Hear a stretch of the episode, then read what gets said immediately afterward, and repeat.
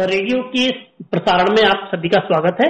और आज हम जिस विषय पर सबसे बातचीत करने वाले हैं, वो विषय आजकल बहुत मौजूद है। एक बड़ा वैश्विक संकट हमारे बीच आया है, जिसमें बहुत बड़ी संख्या में प्रवासी लोग अपने अपने प्रदेशों की तरफ़ लौट रहे हैं। उत्तराखंड में भी एक बहुत बड़ा तबका इस बीच अपने गाँव की तरफ़, अपने मूल स्थान की तरफ़ लौटा है। और उसके आने के बाद से कई सारे सामाजिक सवाल खड़े हो रहे हैं, कई लोग रिवर्स माइग्रेशन की बात कर रहे हैं। कई सारे तरह के सवाल है, लेकिन जो जहाँ ज़मीन पर एक घट रहा है, जिस जगह लोग पहुँच रहे हैं, वहाँ की वास्तविक हकीकत क्या है? और एक बात जानने की हम लोगों के लिए कि जो पूरा शिक्षा विभाग हमारा दूरस्थ इलाकों में अपने अपने प्राथमिक और जूनियर हाई स्कूलों के मार्फत मौजूद है, वही इसके फ्रंट एक तरह से सोल्जर है, वही वहाँ पर उनकी व्यवस्थाओं को, उनकी भूमिकाओं को निभा रहे हैं। तमाम तरह के प्राइमरी और जूनियर स्कूल क्वारंटाइन सेंटर के तौर पर आज की तारीख में प्रयोग किए जा रहे हैं। तो आज हम जिनसे बातचीत करेंगे उनका नाम मनोधर नहलवाल है। वो हमारे शिक्षक साथी हैं पौड़ी कलजी खान ब्लॉक में आ, उनका विद्यालय है और सक्रिय और सामाजिक कार्यकर्ता भी धात के पुराने साथी हैं। धात की तरफ़ से उनको एक अच्छे शिक्षक होने का हम लोगों ने छोटा सा एक सम्मान पत्र दिया था एक दौर में। और इस आज हम उनसे जानना चाहेंगे कि उनके क्षेत्र में विशेष रूप से इस सब पूरी घटना के चलते क्या घट रहा है? और क्या वो महसूस कर रहे हैं वो बारे में बताएँगे। तो मनोदर भाई आपका वार्ता में स्वागत है। अब जरा जिस वार्ता में बातचीत करी थी प्लीज़ अपनी पक्ष रखिए। जी नमस्कार। आ, मैं यहाँ पर करीब इस माह के शुरुआती दो तीन तारीख से कोविड नाइन्टीन की ड्यूटी में तैनात हूँ। और यहाँ पर बड़ी तादाद में प्रवासियों का आना वापस अपने घरों की ओर आना हुआ है औसतन सभी ग्राम सभाओं में 10-15 लोगों तो सामान्य तौर पर आए ही आए हैं लेकिन जिन जिस ग्राम सभा में मैं तैनात हूँ वहाँ पर अब तक पिचपन लोग आ चुके हैं अच्छा। इन पिछले 20 दिनों में पिचपन हम्म। लोगों का आवा, आ, आना हुआ है लौट करके और जो लोग भी लौट करके आ रहे हैं उसमें से अधिक अधिकांश लोग वो हैं जो 30 वर्ष से कम आयु वर्ग के हैं अच्छा। और जिनका आर्थिक स्थिति भी बहुत अच्छी मैं नहीं समझ रहा हूँ कि होगी, क्योंकि वो बहुत एक तो अल्प शिक्षित लोग हैं, कोई हाई स्कूल पास है, पांचवी कक्षा, आठवीं कक्षा, दसवीं कक्षा, अधिकतम बारहवीं कक्षा पास लोग हैं, ज़्यादातर अनस्किल्ड लेबर हैं, होटलों में काम करने वाले, फैक्ट्रियों में एज ए लेबरर काम करने वाले, अस्थायी कार्य वर्क वर्कर के तौर पर कार्य करने वाले और इस तरह के छोटे मोटे काम धंधों में लगे हुए लोग हैं, जिनका कि कारोबार कोविड नाइन्टीन के कारण बहुत बुरी तरह प्रभावित हुआ है। उनके होटल बंद हुए हैं जहाँ पर वो फैक्ट्रियों में काम कर रहे थे फैक्ट्रियाँ बंद हो चुकी हैं और उनके पिछले डेढ़ दो महीने में जो कुछ भी उनके पास थोड़ी बहुत जमा पूंजी अपनी रही होगी वो लगभग एग्जॉस्ट हो चुकी है, पूरा पैसा खर्च हो गया। जो थोड़ा बहुत बचा खुचा रहा होगा, ले दे करके किसी तरह गाड़ियाँ बुक करके या दो दो, तीन तीन, चार चार हज़ार रुपया, पाँच पाँच हज़ार रुपया खर्च करके किसी तरह वो अपने घरों को लौटे हैं।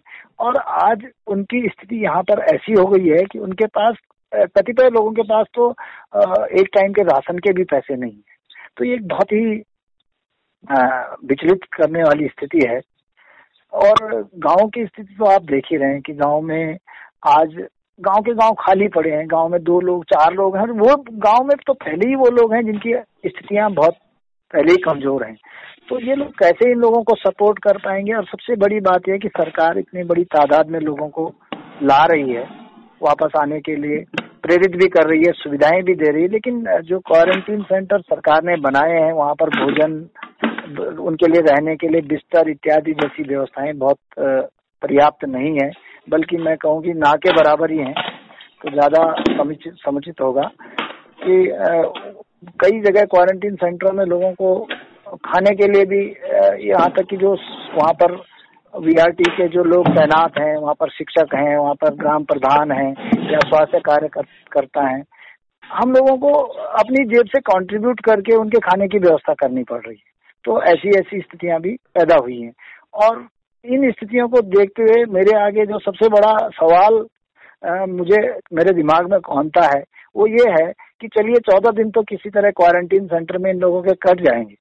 लेकिन चौदह दिन बाद जब ये लोग अपने घरों में जाएँगे उन घरों में जिनके ताले बरसों से नहीं खुले जिनकी छत टूट चुकी है जिनके चौक में झाड़ियाँ इतनी बड़ी हैं कि वहाँ आदमी दिखाई ना दे तब ये लोग कैसे अपना जीवन यापन करेंगे? ये एक बड़ा प्रश्न है। एक समाज के तौर पे भी मैं मानता हूँ मनोज भाई ये बहुत बड़ी चुनौती है हम लोगों के लिए कि जो हम बहुत समय तक पलायन को लेकर के बड़े चिंतित थे बहुत चिंताएँ जताते थे।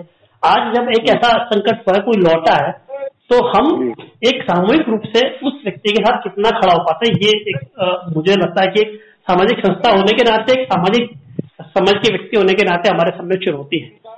और आपने बड़ी बात कही और मैं मैं आपसे जरा छोटी बात शेयर करना चाहता कि मैंने गजेंद्र रोतेला जी हमारे एक मित्र है रुद्रप्रयाग में मैंने उनसे बात करी थी।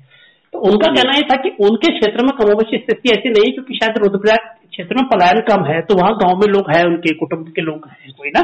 लेकिन पौड़ी की स्थिति मुझे लगता है थोड़ी सी अलग है क्योंकि पौड़ी में पलायन सबसे ज़्यादा हुआ है इस बीच। तो वहाँ पर गाँव के मतलब मतलब जैसे कि घोस्ट विलेज जैसे कहते हैं इस तरह की। ज़्यादा संख्या में है। अच्छा तो मनोहर भाई ये बताएँगे जो इन लोगों के भोजन की व्यवस्था के लिए क्या जैसे मान्य अभी प्रधान को कहा गया है कि वो उनकी व्यवस्था करें। तो व्यवस्था में क्या शासन की तरफ़ से क्या कोई व्यवस्था है या उनके रहने की व्यवस्था या भोजन की व्यवस्था कुछ ऐसा कुछ प्रावधान है करा हुआ या गाँव की तरफ़ से हो रहा है? कैसे हो रहा है इसमें? जहाँ तक मेरी जानकारी है हाँ।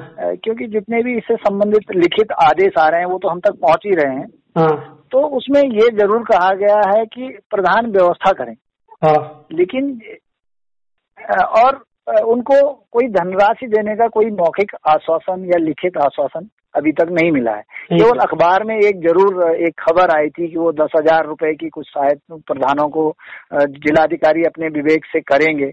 वो भी ये मतलब कोई क्लियर कट नहीं है कि हर ग्राम सभा के प्रधान को मिलेगा या किस आधार पर मिलेगा उसके क्या नॉर्म्स होंगे ये तो कुछ स्पष्ट नहीं है अभी हम्म। लेकिन कोई भी धनराशि अवमुक्त करने का कोई स्पष्ट आदेश नहीं है और दूसरी बात यह है कि दस हज़ार रूपए की धनराशि मान लिया जाए जिलाधिकारी अवमुक्त भी करते हैं हाँ। तो मैं उन क्वारंटीन सेंटरों के बारे में सोच रहा हूँ कि जहाँ पर पचास और पिचपन आदमी है, क्या पचास पिचपन आदमी चौदह दिन तक ग्राम प्रधान उस दस हज़ार रुपए में एक ऐसा ग्राम प्रधान जो बड़ी मुश्किल से अपने घर का खर्च चलाता है, वो कैसे उन पचास पचास, साठ साठ लोगों का खर्चा उठा पाएगा? तो ऐसे में एक तो उनको पैसा पहले एडवांस दिया नहीं गया, केवल एक आश्वासन दिया गया है। और ऊपर से उनको इतनी बड़ी ज़िम्मेदारी दे दी गई है और उनको किसी हालत में उसे करना ही करना है। तो वो लोग पैसा खर्च करने में डर भी रहे हैं, लेकिन ये तो क्योंकि है कि राष्ट्रीय आपदा और हर आदमी इसमें अपने योगदान करना चाहता है, इसलिए इस भावना के अंतर्गत वो कर रहे हैं, जैसे भी कर रहे हैं। कहीं पर तो हम स्कूलों से उनको मध्यान्ह भोजन का चावल भी दे रहे हैं, जो कुछ स्कूल में बचा है, दालें, वो भी दे रहे हैं। लेकिन बहुत जगह स्थिति ऐसी है कि प्रधानों की भी मतलब क्षमता से बाहर है, उनके लिए व्यवस्थाएँ जुटाना। और शासन ने स्पष्ट रूप से कोई व्यवस्था जब शासन को करनी चाहिए थी कि भाई आपके पास प्रत्येक माना क्वारंटीन सेंटर में आपको एक आदमी के लिए हम इतना पैसा देंगे तब चौदह दिन का जो भी सरकार उसका आगणन करे सरकारी दर से वो स्पष्ट होना चाहिए था कि भाई आपके पास प्रति व्यक्ति इतना आपको धनराशि दी जाएगी तो वो प्रधान भी निश्चिंत होकर खर्च करता व्यवस्था करता हाँ। और सभी जो आदमी आता उसे भी इस बात का वो होता है कि हाँ भाई मेरे लिए सरकार इतनी धनराशि दे रही है तो क्या मुझे इतना मिल रहा है कि नहीं हाँ, मिल रहा? लेकिन हाँ, ऐसी कोई स्पष्ट वो खींची ही नहीं गई है स्पष्ट परिभाषाएँ दी ही नहीं गई। केवल एक गोलमोल सा वो है कि जो प्रधान खर्च करेंगे वो उसका बिल प्रस्तुत करेंगे और वो डीएम के यहाँ से उस पर भुगतान किया जाएगा। लेकिन कोई क्लियर कट गाइडलाइन नहीं है। अच्छा होना तो यही चाहिए कि वो प्रति व्यक्ति जो क्वारंटाइन होना है ठीक है उसको खाना खाना है उसके लिए बिस्तर की व्यवस्था करनी है हाँ, हाँ। इतनी व्यवस्थाओं के लिए सरकार एक आगमन कर सकती थी कि प्रति व्यक्ति इतना दिया जाएगा हम्म। तो कम से कम प्रधान जी भी आश्वस्त होते कि मुझे इतनी धनराशि मिल जाएगी हम्म। तो खर्च कर पाते तो कई जगह इसके कारण व्यवस्थाएँ बहुत ही बुरी हालत में है अच्छा मनोदर एक बात और बताएँ कि जैसे आपने बड़ी बात रखी हमारे सामने। मुझे लगता है बहुत सारे लोगों को समझ में आया और क्योंकि इस बात को लेकर बड़ा मिसकंसेप्शन है मतलब अब गलत है कि लोग सबकी व्यवस्था सरकार कर रही है। मुझे खुद नहीं मालूम था इस बारे में कि इसमें कई सारा झोल है है। तो मुझे बताइए कि जितने आपको, आपका कहना है कि अधिकतम तीस वर्ष से नीचे के लोग हैं और मतलब अल्प शिक्षित है, जो कम पढ़े लिखे लोग हैं, जो लौटे हैं इस बीच और क्योंकि उत्तराखंड का बच्चा ज़्यादातर होटल इंडस्ट्री में था तो होटल इंडस्ट्री को सबसे बड़ी मार पड़ी है इसकी पूरी अभी तक नहीं खुले है वो। तो वो उसका आना लाजमी है। तो आपको क्या लगता है कि जो ये लोग लौटे हैं आपका क्या एक सामाजिक अनुभव इतना लंबा है? आपको क्या लगता है ये क्या जैसे कि सरकार बात कर रही है क्या इनमें से कुछ लोग रोक करके अपने लिए कोई वैकल्पिक रोज़गार तलाश पाने की स्थिति में पहाड़ों में होंगे? क्या इस तरह की कोई संभावना आप देखते हैं? आप खुद मशरूम पे आपने बीच में काम प्रारंभ किया था। क्या आपको लगता है कोई है संभावना और या आपको लगता है कि नहीं ये सब हवाई बातें हैं मैं इस बारे में दो बातें रख सकता हूँ पहली बात यह है कि मैं अपनी संभावनाओं के बजाय सीधे उन लोगों से जिनसे मैंने बात की है हाँ। उनकी बात को आपके सामने रखूँगा कि जिन लोगों जो लोग मेरे ही क्वारंटीन सेंटरों में मेरे अंतर्गत जो क्वारंटीन सेंटर है वहाँ पर रह रहे हैं हाँ। मैंने वहाँ पर क्योंकि वो ज़्यादातर बच्चे वो हैं जो कि लगभग जब मैंने नौकरी ज्वाइन की थी तो उस समय हमारे स्कूलों में पढ़ रहे थे उसमें अच्छा। से। कई सारे बच्चे ऐसे हैं अच्छा। तो वो हमारे छात्र भी रहे हैं तो उनसे हम्म। मेरी खुलकर इस विषय पर बातचीत हुई कि तुम लोग अब आए हो तो क्या करोगे हाँ। क्या प्रोग्राम है तुम्हारा तुम रुकोगे या क्या करोगे तो उनमें से अधिकतर का तो यही कहना है कि वो जल्दी से तो जा ही नहीं सकते क्योंकि जहाँ जहाँ वो जाना है अब वो दिल्ली या गुड़गांव या पंजाब या बम्बई इन जगहों से आए हैं हाँ। और उन शहरों में स्थितियाँ ये हैं कि वहाँ पर आज कोई भी दावे के साथ ये नहीं कह सकता कि अगले एक साल में भी स्थितियाँ सामान्य होंगी। तो जिन स्थितियों से भागकर वो आए हैं बहुत जल्द उन स्थितियों में लौटने का हौसला तो उनमें नहीं है। ये तो स्पष्ट है। तो उनका ये मानना है कि हम मेंटली प्रिपेयर्ड ये होकर के आए हैं कि कम से कम हम छह महीने साल भर तक नहीं लौटेंगे। और चूँकि हम छह महीने साल भर तक लौटेंगे नहीं तो इस छह महीने साल भर में हमें कुछ न कुछ यहाँ पर अपने परिवार को पालने का साधन करना ही होगा क्योंकि हमारे पास पैसा तो है नहीं। हमारे पास पैसा होता तो हम लौटते नहीं। अपने घर नहीं है वहाँ कुछ नहीं है किराया भी कहाँ से देंगे वहाँ जाके। तो हम यहीं पर आ, कम से कम अपने घर में कुछ तो करेंगे चाहे हम मनरेगा में मजदूरी करेंगे चाहे हम कोई छोटा मोटा काम करेंगे। अगर सरकार हमें कोई काम करने के लिए अवसर प्रदान करेगी तो हम काम करना चाहेंगे। अधिकतर लोगों का ये मानना तो मतलब आपका कहने का मतलब है कि कोई एक साल के लिए कोई एक अल्पकालिक योजना के तहत उनको एंगेज किया जा सकता है क्योंकि ये सामान्य अंदाज़ा है कि कोई भी लोग एक साल तक लौटने की उनकी संभावना कम नज़र आती है आपका कहना हाँ ये संभावनाएँ कम है कि लोग जल्दी लौटेंगे और इस इस संभावना को देखते हुए इसमें दो मतलब मैं एक संभावना ये देखता हूँ कि अगर इस एक साल में हाँ। उन लोगों को यहाँ पर वो कोई ऐसा छोटा मोटा अपना काम धंधा या रोज़गार या उद्यम स्थापित कर पाते हैं जिसमें उनको लाभ होने लगे तो निश्चित तौर पर वो जाना नहीं चाहिए। वो जाएँगे तभी वो जाएँगे तभी जब यहाँ पर उनको परिस्थितियाँ अपना परिवार पालने की नहीं लगेंगी। अच्छा मनोज भाई एक और एक एक, एक बात में और आप एक बात बताओ कि जो आपके दर्शकों ये सवाल कितना सही है पूछना मैं जानता नहीं लेकिन जो ये आयु वर्ग के जिस बच्चे हैं, इनकी औसतन कितनी, आपके साथ क्या लगता है, कितनी तनख्वाह लेते रहे हुए ये शहरों में? और अगर हम कोई कहें कि एक व्यक्ति किसी रोज़गार का कोई स्थानापन्न रोज़गार उसे वहाँ चाहिए तो कितना अर्निंग आपको लगता है कि उनको वह होल्ड करने में कामयाब हुआ कितना कमाते रहेंगे वो लोग? जो आप कह रहे हैं, जो अनस्किल लेबर है, उनका क्या औसत अर्निंग स्पेक्ट्रम क्या थोड़ा सा मुझे तक आपकी आवाज़ साफ़ नहीं आ पा रही। आप प्रश्न को बिल्कुल शॉर्ट करके मुझे हाँ, प्रश्न पूछिए। हाँ। अच्छा मेरा ऐसा कहना है कि जो ये लड़के कमा रहे हैं कि हम इनको कहते हैं हमें रुक जाइए इनके लिए कोई लाभ होने लगे। तो कितने आपको लगता है कि कितना एक बेसिक इनकम है जो इनको फ़िलहाल वहाँ पर स्थान जीवित रखने में मददगार हुआ? कितना मिनिमम इनकम एक मानते हैं आप? इस बारे में मेरा मानना यह है कि जो भी लोग अभी आ रहे हैं ज़्यादातर इसमें से वो लोग हैं जो पंद्रह हज़ार रूपए से कम कमाने वाले मासिक कमाने वाले लोग थे वहाँ पर। ठीक है ठीक है। ये मेरा अपना सामान्य आकलन है कि ये लोग वो हैं जो पंद्रह हज़ार से कम मासिक आय वाले थे। हाँ। और ये लोग गाँव का उसमें से कुछ लोगों से मैंने ये भी बात की तो उन्होंने ये कहा कि अगर हमें वहाँ पर पंद्रह हज़ार मिलते थे यहाँ पर अगर हम आठ से दस हज़ार रुपया महीना भी कमाएँगे तो हमें लगता है कि हम वहाँ से बेहतर जीवन यहाँ पर जी सकते हैं उसकी आधी राशि में भी। अच्छा। क्योंकि यहाँ पर उनके अपने घर हैं अपनी हाँ। जमीनें हैं कुछ ना कुछ हर चीज़ यहाँ पर उनके लिए उत, उतनी महँगी नहीं है जितनी उन शहरों में है चाहे वो हम्म। मकान का किराया है चाहे कुछ भी है ना हम्म। तो उन स्थितियों में उनका कहना यह है कि अगर हम छोटा मोटा भी कोई रोज़गार हमारे लिए यहाँ पर बन पाता है कुछ काम धंधा तो हम यहाँ पर रहना भी चाहेंगे और काम करना भी चाहेंगे वो तो मतलब यहाँ तक तैयार हैं कि हम मनरेगा में भी कल से भी अगर सरकार हमें मनरेगा में योजित कर दे तो हम मनरेगा में काम करने को तैयार हैं क्योंकि उनके आगे संकट अपने परिवार को अपने बच्चों को पालने का अपने पेट पालने का है तो ऐसे में जहाँ तक मुझे लगता है मतलब ये मेरी अपनी व्यक्तिगत राय है कि इस समय सरकार को उन उन इन लोगों को बहुत बड़े प्रोजेक्टों के और योजनाओं के झमेलों में न फंसा करके हाँ। मुझे लगता है कि सरकार उन्हें अगर एक एक निश्चित जो भी सरकार तय करे पचास हज़ार या एक लाख रुपए की एक सीसीएल प्रदान करे अच्छा। क्रेडिट लिमिट बैंकों में उनको खाता जिनके खाते नहीं है वो खाते खोलने और खाता खोलने के साथ ही उनको पचास हज़ार या एक लाख जो भी धनराशि सरकार उपयुक्त तो समझे उनको एक सीसीएल प्रदान की जाए मैं ये कभी इस बात के पक्ष में नहीं हूँ कि उनको मुफ़्त पैसा दिया जाए हाँ। क्योंकि मुफ़्त पैसा हमेशा दुरुपयोग होता है उसका आदमी उसको आदमी और व्यवस्थाएँ उसका हमेशा दुरुपयोग करती हैं हाँ। तो उनको मुफ़्त पैसा न दे करके एक एक कैश क्रेडिट लिमिट प्रदान कर दी जाए तत्काल बैंक में खाता खोलते हाँ। और वो उस कैश क्रेडिट लिमिट से एक तो अपने दैनिक जीवन के माना वो अभी आए हैं उनके किसी के घर टूटे हुए हैं किसी के आ, कोई आ, खाने को पैसा नहीं है तो अपने घर परिवार के छोटी मोटी जरूरतें पूरी करने के साथ साथ कोई रोज़गार करने के लिए तो उनको प्रोजेक्ट दो उसको सैंक्शन कराने के लिए महीनों इंतज़ार करो बड़ी बड़ी योजनाओं के हाँ। इस झमेले से बचा करके तत्काल राहत के तौर पर एक सीसीएल की सुविधा प्रदान करनी चाहिए ऐसा मेरा मानना है। उससे क्या होगा कि आदमी को उस ये मानिए कि उसके हाथ में एक लाख रुपए कैश है। हाँ। और वो कैश भी ऐसा है कि जिसको वो खर्च करने से पहले उसको दस बार सोचना है कि मुझे इसको ब्याज सहित लौटाना भी है। हाँ। हालाँकि मेरी ये ज़रूर वो है कि उस पर ब्याज की रकम बहुत कम हो।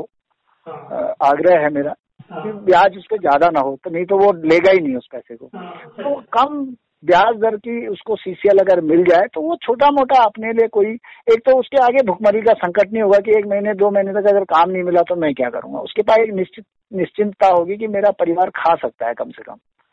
और दूसरी बात यह कि वो उस पैसे को किसी ऐसी जगह खर्च करना चाहेगा जहाँ से उसको कुछ इनकम हो अच्छा वो इनकम के स्रोत तलाशना शुरू करेगा और उसमें उसमें ये सीसीएल उसकी मदद करेगी। अच्छा मधु भाई आपका एक सामाजिक अनुभव इतने वर्षों का। अब तीसरा जो सबसे महत्वपूर्ण हमारे आखिरी सवाल है। आप खुद इस बात पे बहुत लोग प्रेरित करते रहे कि गाँव में लौटे काम करें। आपके हिसाब से कौन तीन या पाँच महत्वपूर्ण सेक्टर है जिन पर इनके लिए रोज़गार की संभावना वहाँ रहते बन सकती रोज़गार की संभावनाएँ तो ऐसा है कि अब जैसे हम देख रहे हैं कि वो अनस्किल्ड लेबर हैं ज़्यादातर ना ऐसे लेबर ऐसे कोई स्किल्ड लोग नहीं है हाँ। तो कुछ क्षेत्र हैं जहाँ पर इन लोगों के लिए एक तो आ, सरकारी योजनाएँ जैसे एग्रीकल्चरल से जुड़ी हुई योजनाएँ हैं एग्रो मतलब वो लोग बागवानी करें यहाँ पर तो ये ऐसा है कि बागवानी के लिए मानो सब्ज़ी उत्पादन में लगते हैं तो दो तीन महीने सब्ज़ी कोई भी होगी तो तीन महीने में उत्पाद देगी। तो उस तीन महीने का उसका खर्च कैसे चल रही है सरकार को देखना है अच्छा। उसको बीज खाद के लिए पैसे खेत में अगर मजदूरी थोड़ा लगाने के बरसों से बंजर पड़ी जमीनें हैं हाँ। तो इसीलिए मैं कह रहा हूँ कि उनके पास एक सीसीएल हो अच्छा। जिससे वो उस दो तीन महीने के कुशन पीरियड को आराम से झेल सकें तो अगले तीन महीने, चार महीने बाद उनके फ़सलों से कुछ उत्पाद होगा। वो खेती खेती तो नहीं, पर बागवानी जैसे काम कर सकते हैं, बागवानी कर सकते हैं, कोई मशरूम उत्पादन के काम कर सकते हैं, शहद उत्पादन का काम कर सकते हैं। इसके अलावा जो हमारे परंपरागत वो है कि जैसे कोई मनरेगा में मजदूरी करना साथ साथ इन चीज़ों पर भी ध्यान दें। कुछ दुकानों, जैसे गाँव में दुकानें नहीं है तो दुकानों वगैरह कुछ खोल सकते हैं बच्चे। हमारे पास यहाँ ट्रांसपोर्ट की एक व्यवसाय अच्छा है कि कोई टैक्सी वैक्सी ले सकते हैं तो ये सब चीज़ें होंगी लेकिन थोड़ा सा समय उनको अभी सर्वाइव हाँ। करने का जो टाइम है सर्वाइव हाँ। करने का टाइम इस सर्वाइव करने के टाइम में हम उनको कैसे सपोर्ट कर पाते हैं ये एक बहुत बड़ा मुद्दा है कि गवर्नमेंट इस टाइम उनको इंस्टेंटली कैसे हेल्प कर सकती है क्योंकि हाँ। अगर ये कहेगी सरकार कि आप ठीक है, आप अपने उद्यम का प्रोजेक्ट दो, हमारे उद्योग विभाग उस प्रोजेक्ट का असेसमेंट करेगा, फिर बैंक को भेजेगा, छह महीने बैंक उस पर लटकाए रखेगा, कुंडली मार के बैठेगा और तब उसको बोलेगा कि हाँ अब आप इसमें ये बदलो, अब वो बदलो। और ऐसे में उसको तब तक वो भूखा मर जाएगा, वो भाग जाएगा, चाहे वो मरने, मर जाए दिल्ली जाके कल, लेकिन वो भागेगा, उसके पास विकल्प ही नहीं है। बहुत बड़ी बात आपने समझाई व्यवहारिक दिक्कत है, क्योंकि जो योजनाएँ बनती हैं, जिस जिन भवनों में योजनाएँ बनती है, वो जब ज़मीन पर उनकी दिक्कतें होती हैं, वो व्यवहारिक दिक्कतें वो जो उसके सफलता या असफलता कारण बनते हैं। जो आपने बताया कि भाई जो व्यवहारिक ज्ञान नहीं है वो सोचे कि भाई प्रोजेक्ट आता है तो ये बड़ी बात है आपने। इस वार्ता में जुड़ने के लिए बहुत भाई धन्यवाद, क्योंकि हम इस हम इस, ये प्रश्न हमारे एक सामाजिक संस्था होने के नाते थोड़ा बहुत जागरूक नागरिक होने के नाते सबके जहन में है कि आखिरकार ये कैसे बोल लगा जो सब कुछ घटना हमारे आगे घटी है।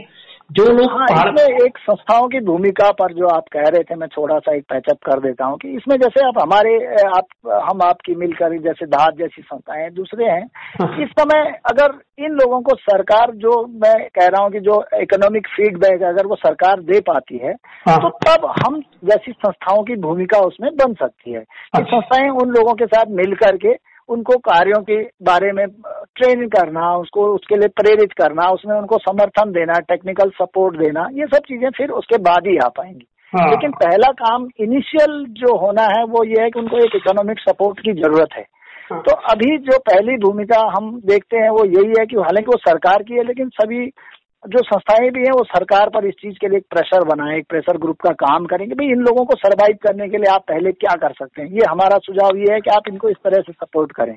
उसके बाद ये लोग अपने लिए कुछ सोचने की स्थिति में पेट भरने के बाद ये आदमी सोच सकता है खाली पेट सोच नहीं सकता। जब उसके पेट में कुछ जाएगा तो सोचेगा।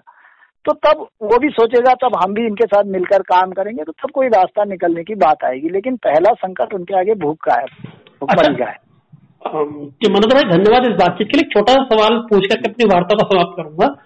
मैंने हम लोगों ने केदारनाथ आपदा में काम किया छह से साल और मैंने हम लोगों ने महसूस किया कि जब हुआ या वहाँ पर ये कि जिनके यहाँ मृत्यु हुई थी उनको कंपनसेशन मिला उनको मदद मिली सरकारी अमला उन तक पहुँचा। तो समाज में दो डिवीज़न हो गए। एक वो जिनको सहायता मिली एक जिनको नहीं मिली। तो क्या आप देखते हैं कि जो बाहर से समाज आ गया इस बीच समझ लीजिए कि आप कह रहे हैं एक गाँव में इतने लोग आ रहे हैं कुछ गाँव में लोग ओरिजिनल रह रहे हैं। तो क्या सामाजिक रूप से वो तो वहाँ कोई द्वेष या आपको उनमें कुछ गड़बड़ तो नज़र नहीं आता कि ऐसा तो नहीं कि उनके आपस में मतभेद खड़े हो जाए क्योंकि योजनाएँ उनके ला रही है? इस तरह का कुछ क्राइसिस तो नहीं दिखता? नहीं उसके लिए योजनाएँ तो अभी आई नहीं है तो ये तो आगे आने वाले संकट का पूर्वानुमान लगाने वाली बात है क्योंकि अच्छा। अभी तक तो उन लोगों के लिए कुछ हुआ ही नहीं है। अच्छा। आज की स्थिति में आज की स्थिति में कोई कॉन्फ्लिक्ट गाँव में थोड़ा सा ये ज़रूर हुआ है कि लोगों में एक भय है उन लोगों से। हाँ। अच्छा। उन लोगों से हालाँकि वो अपने ही बच्चे हैं मतलब ऐसा भी नहीं है किसी के भाई का बच्चा आया है किसी का चाचा का आया है किसी के ताऊ का। लेकिन लोगों में एक भय ज़रूर है कि भाई किसी के माथे पे तो नहीं लिखा कौन ठीक है और कौन बीमार है। तो लोग उनसे अभी एक इनिशियल दूरी बनाकर रख रहे हैं। वो सुरक्षा की दृष्टि ज़रूरी भी है। मुझे नहीं लगता कि उसमें कोई संशय वाली ठीक है वो तेरह चौदह दिन का जिस दिन पीरियड उसका ओवर हो जाएगा उस दिन लोग उसको स्वीकार करेंगे ही करेंगे ऐसा कुछ नहीं है। लेकिन वो एक भय है लेकिन जो आप योजनाओं को लेकर कह रहे हैं मुझे नहीं लगता कि सरकारी योजनाओं में लोगों को इस तरह का कभी ये लगेगा कि साहब इनके लिए योजनाएँ क्यों बन रही है अच्छा। क्योंकि गाँव में जो भी परिवार आएगा अगर उसके पास खाने को नहीं होगा तो अल्टीमेटली गाँव वालों को उसके साथ खड़ा होना पड़ेगा उनके लिए ज़िम्मेदारी बन जाएगी हाँ। भूखे तो मरी मरने नहीं देंगे हाँ। तो हर कोई चाहेगा कि इनके लिए कुछ रोज़गार हो ये भी अपना कमाए खाएँ बच्चे तो उन्हीं के हैं कोई बाहर के तो थोड़ी आए हैं दूसरी जगह के लोग थोड़ी हैं वो हम्म। तो बच्चे तो उन्हीं के हैं लोग उसका समर्थन ही करेंगे। और मैं ये कह रहा हूँ कि जब सर, सरकार की योजना आएगी तो उसका लाभ ये ज़रूरी थोड़ी कि प्रवासी ही लेंगे गाँव के भी कोई बेरोजगार होंगे वो भी लेंगे तो क्या दिक्कत है? ठीक तो मनोज भाई इस बातचीत के जोड़ने के लिए धन्यवाद और काफ़ी बेहतर समझ मुझे लगता है हम सबकी बनेगी इस बारे में। और हम जल्दी अपनी तरफ़ से प्रयास करेंगे जैसे आपने प्रेशर की तरफ़ वैसे भी। और अपनी तरफ़ से भी ये भी कोशिश कर रहे हैं किसी भी तरह के ऐसे संकट में जहाँ दिया तमाम लोग खड़े हो और आप सब लोगों की मदद से कोई बड़े काम को अंजाम दे पाए। वार्ता में जुड़ने के लिए धन्यवाद मनोहर भाई। आपका साथ बना धन्यवाद जी, बिल्कुल, धन्यवाद